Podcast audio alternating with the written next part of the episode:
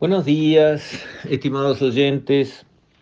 Quisiera referirme hoy de nuevo al sistema de transporte en nuestra capital, transporte público, que, digamos, consúltese a quien se consulte, nadie está conforme, ¿verdad?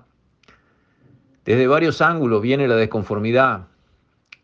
Desde el lado de los usuarios, porque es un sistema que es lento, y el tiempo de la gente lo más caro que hay.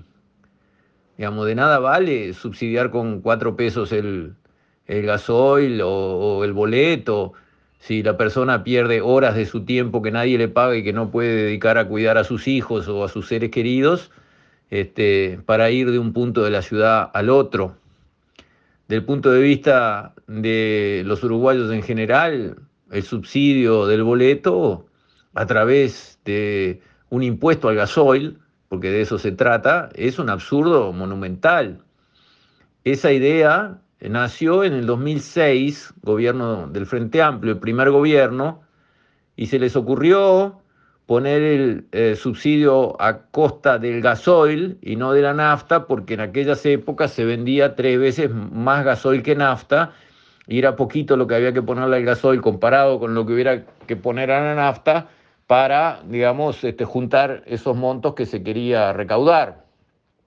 Hoy en día eso cambió, se consume la misma cantidad de gasoil que de nafta y por lo tanto lo lógico sería pagar, pasarle esa carga del el sobrecosto al gasoil, pasárselo a la nafta, porque la nafta es lo que se usa para vehículos particulares que circulan en, en, la, en la calle de las ciudades.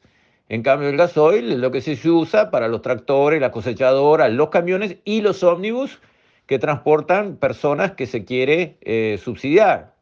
Por lo tanto, no hay ninguna razón, ni técnica, ni económica, ni del más mínimo sentido común, que justifique seguir cargando al gasoil con el subsidio al boleto urbano. Pero así todavía hoy se está haciendo y nadie puede decir que eso es una buena idea por alguna razón sensata, pero no se ha cambiado.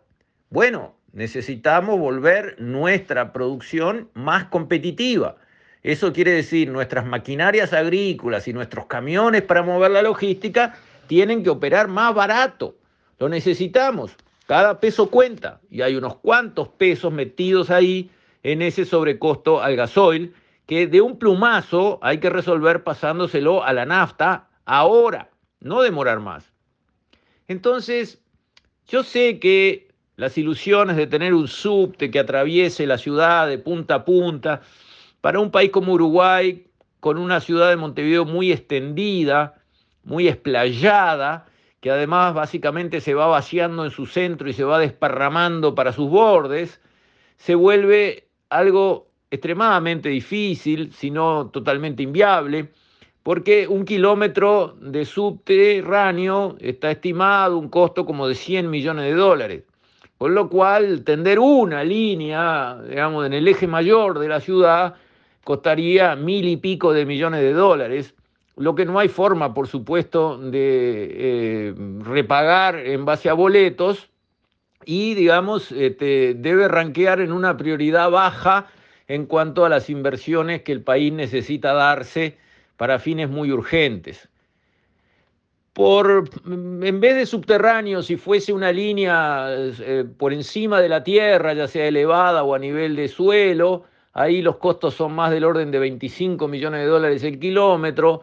Quizás en alguna línea se pudiera justificar como una primera etapa, pero la verdad es que una persona con sentido común, lo primero que haría sería lograr que los ómnibus que existen ya funcionando en Montevideo funcionen mejor.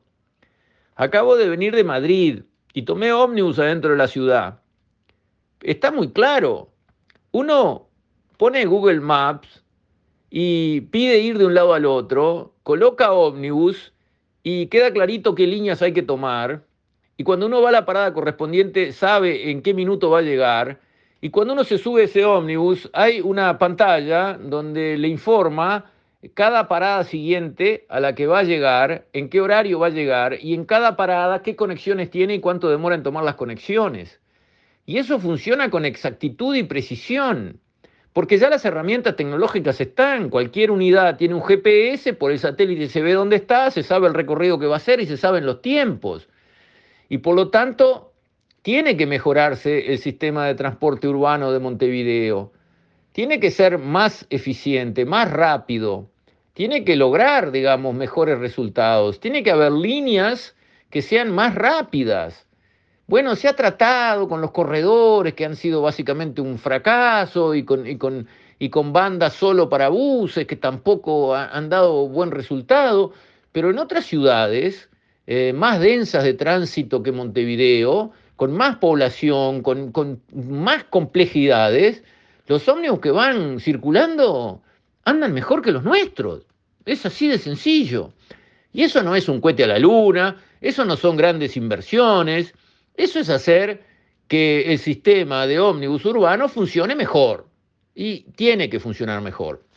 ¿Por qué? Porque una persona que tiene que hacer dos horas de ómnibus para ir de su casa al trabajo y dos horas para volver, lo cual, no se sorprendan, es muy común, está cuatro horas de su vida sin que nadie le pague y sin estar disponible para sus seres queridos. Al costo más barato que quieran de la hora, hombre, 10 dólares, 400 pesos la hora, una limpiadora, a ese costo promedio para todo el mundo, el más barato. Bueno, a ese costo, esa persona pierde de ella, de su propiedad, 40 dólares por día por estar arriba de los ómnibus. Entonces, ¿qué me hablan del subsidio al boleto? No, ahorrarle una hora de su tiempo a esa persona y es 10 veces mejor que subsidiarle el boleto. Y eso se puede hacer. Y no precisa mil millones de dólares de inversión conseguir que el sistema de nuestros ómnibus funcione mejor. ¿Y cómo hay que hacer? Se preguntarán. Vayan y copien cómo funcionan los ómnibus en las ciudades donde funcionan y exijan que eso mismo suceda acá ahora. Punto. Porque, ¿qué es lo que hay en Madrid que no hay en Montevideo y no podemos tener un sistema de transporte urbano por, por ómnibus igual que el de Madrid? A ver, ¿dónde está la limitación espantosa que en Uruguay eso no puede aplicarse y no puede funcionar? Eso se tiene que aplicar y tiene que funcionar, hay que tomar un estándar, los anglosajones dicen un benchmark, y decir, de hoy, como estamos, a esto en un año.